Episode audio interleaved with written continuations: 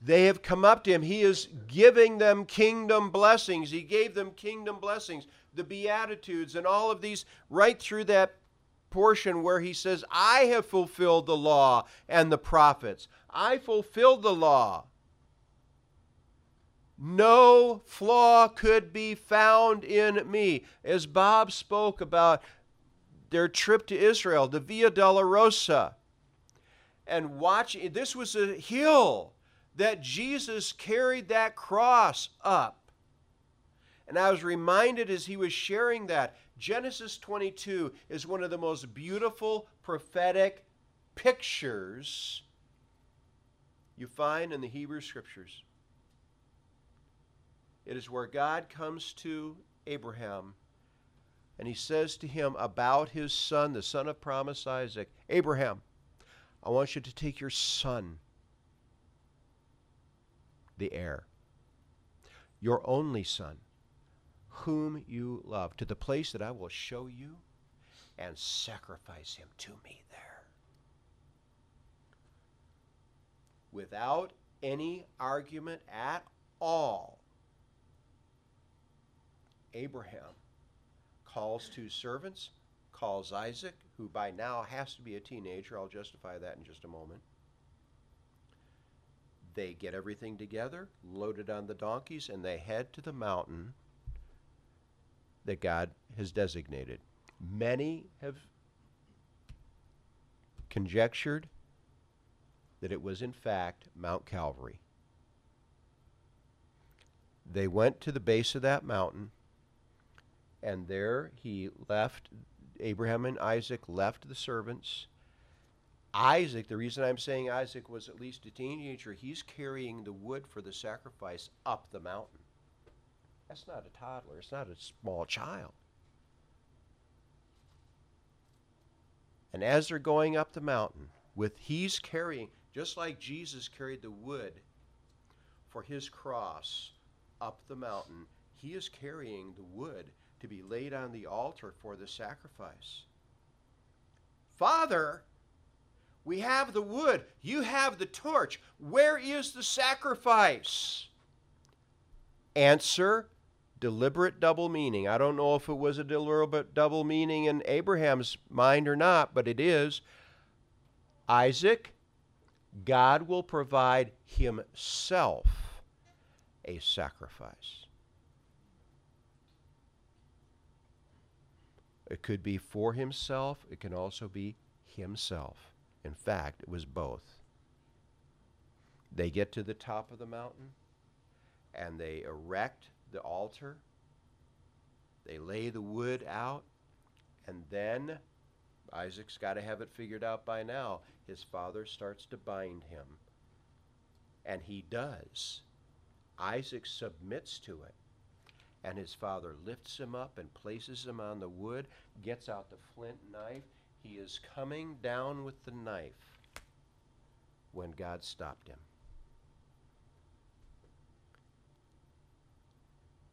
Jesus, God the Father, God the Son. God the Father went up the mountain with his Son. But then he was the one. He drove the knife. He what he stopped Abraham from doing, he did not stop himself. He drove the knife. And Jesus became the sacrifice for us. He became the sacrifice for us. That's going to happen. Jesus fulfilled the law. He was the Passover lamb without flaw. And the prophets he fulfilled all the prophetic picture that you find in the Hebrew Scriptures about Messiah. By the hundreds. And then Jesus turns he turns rhetorically to his audience. He's been stating kingdom blessing, kingdom blessing, kingdom blessing, but they in fact are a wicked people and he rebukes them for their wickedness. And he's been doing this, he's been doing this. Do you really imagine that God is a God who is so superficial that he is only concerned about your externals? Really? Is there any greater insult that you could offer to the holy God that he is as superficial as you are? And then Jesus lays out their superficiality. I can go and present an offering to God while I have hatred and anger towards my brother. He said, Don't you even dare. You go and fix your relationship with your brother, and then you can come and present your sacrifice. Adultery in the heart, looking at a woman to lust for her, or, ladies, a man to lust for him, and then you think that's okay? with God. After all, God's only concerned with the externals as long as you don't do the very act. Why, you're fine. No! Don't imagine your God is like. He's not like you, He is holy.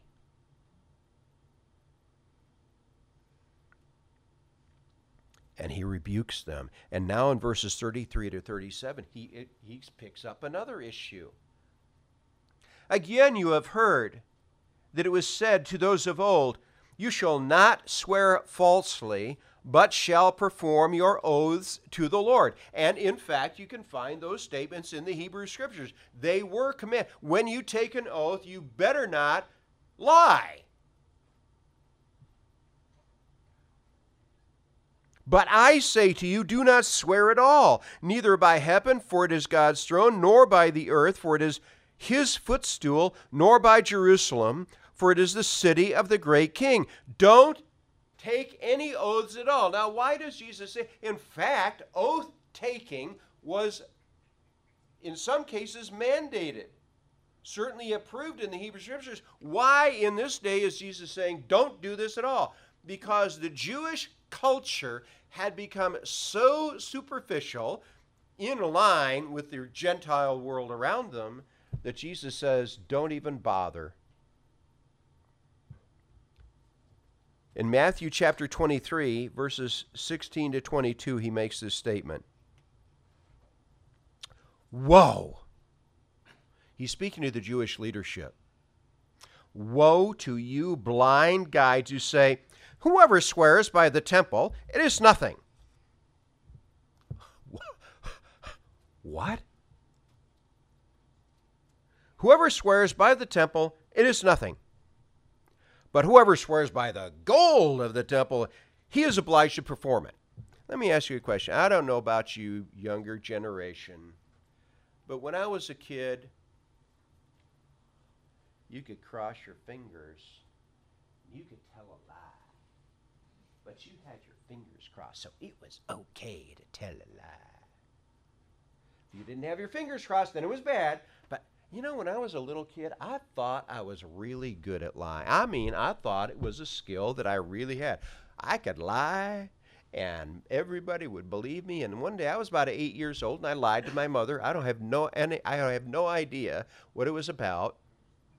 And she looked at me and she said, Why is it that you always lie? I was shocked. Thought I had her totally fooled. no, I didn't have her fooled at all. It's just the first time she confronted with me on this issue. But you see, that was part of the Jewish hey, if you just lie by the temple, that's okay.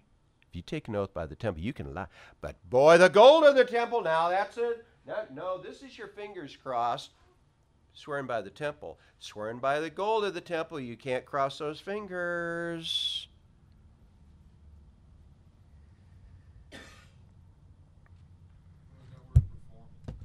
What's that?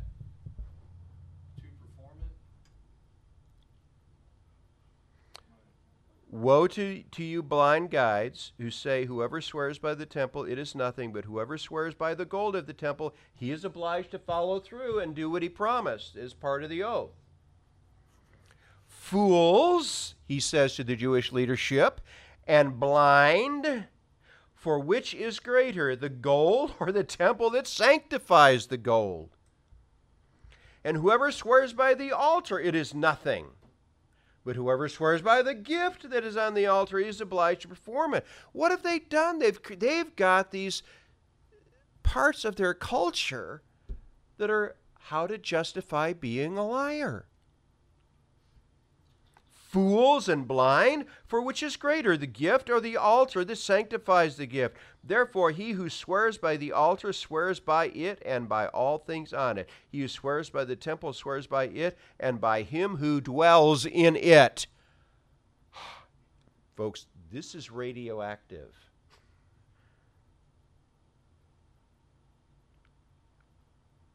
And he who swears by heaven swears by the throne of God by him who and by him who sits on it. What incredible self-deception there is here.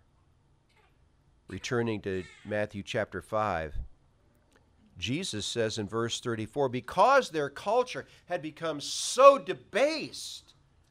What's Jesus saying? He's saying, you know, the permissions who were given in the Hebrew scriptures, well, we'll just say that was wrong. No, what he's saying is your culture is so far debased compared to 1400 years ago. Don't bother. You either are a man or woman of integrity or you are a liar. And all the oaths in the world won't make you less of a liar or more of a truth teller. You are either a man or woman of integrity or you're not. Your God is the truth God. Your God is the truth God. Don't be so deluded in your mind as to think, well, God's okay. He doesn't expect perfection. Let me tell you something, folks. None of us in our walk will ever be perfect, but that's not an excuse. One of my favorite, and I think this addresses so much about the balance of the Christian life, 1 John 1 7.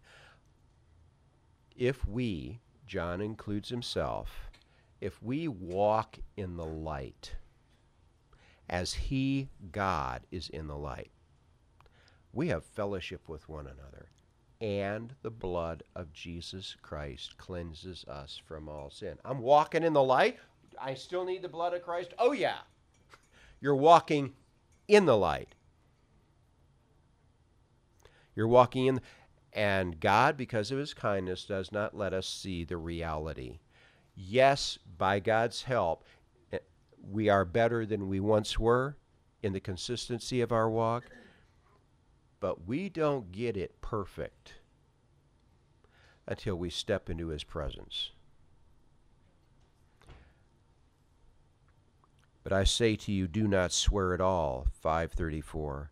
Neither by heaven, for it is God's throne. Please be aware of the reality of what you're saying.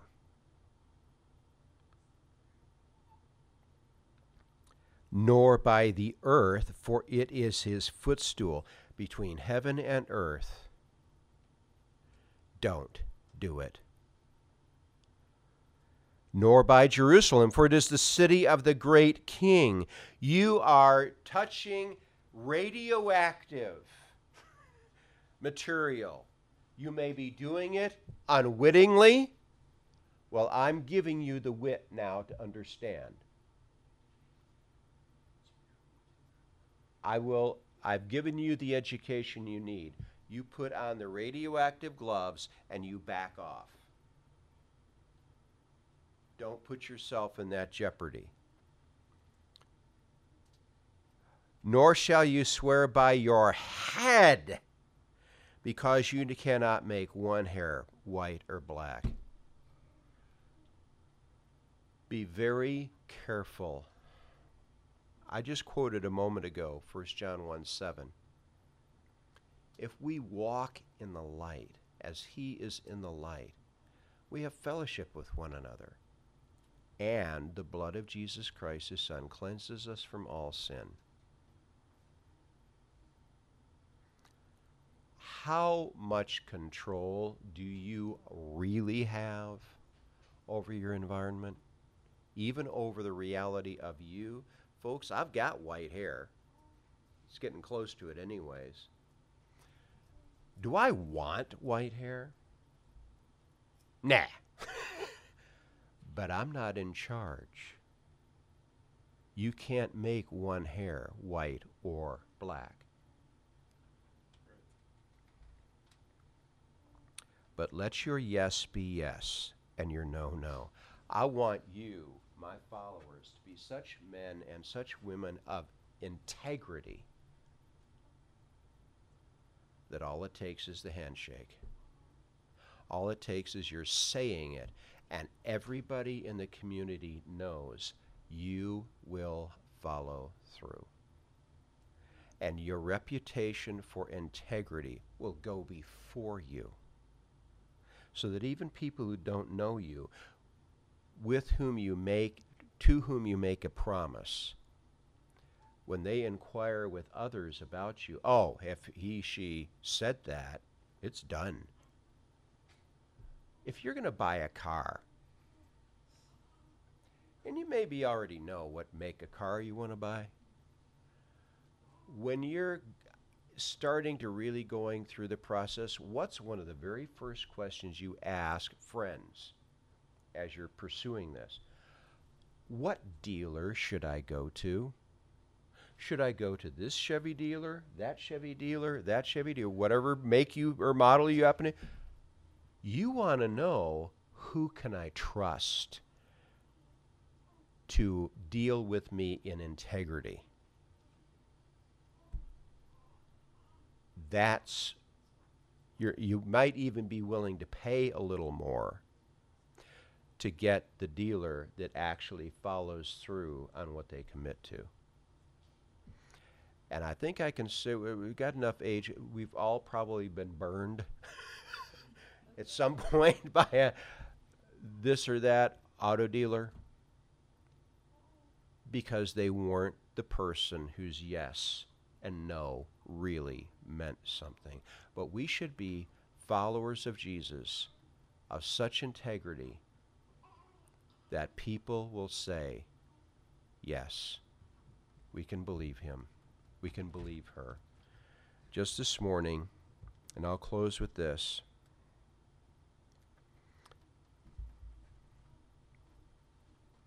We were in the Sunday school class in 1 Peter.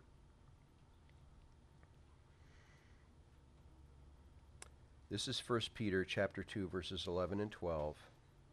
And this is what we studied. Beloved, I beg you as sojourners and pilgrims no, this is what we would have studied if we'd had more time, but we talked too much. Beloved, I beg you as sojourners and pilgrims, abstain from fleshly lusts which war against the soul, having your conduct honorable among the Gentiles, that when they speak against you as evildoers, they may by your good works which they observe be rebuked. Glorify God in the day of visitation. You know, there was that fellow who was defamed named Jesus, who declared over and over and over again, I will be raised on the third day. I will be raised on the third day. Did I tell you I'd be raised on the third day? Yes, on the third day I will be raised. They crucified him anyways, and the guys who did the crucifying knew that he had made that claim. They knew it and were so, they actually ordered, they put soldiers around his tomb to keep him in the tomb. he came out of that tomb. We ought to be people of such known integrity that they will glorify God in the day of visitation. Yes, sir.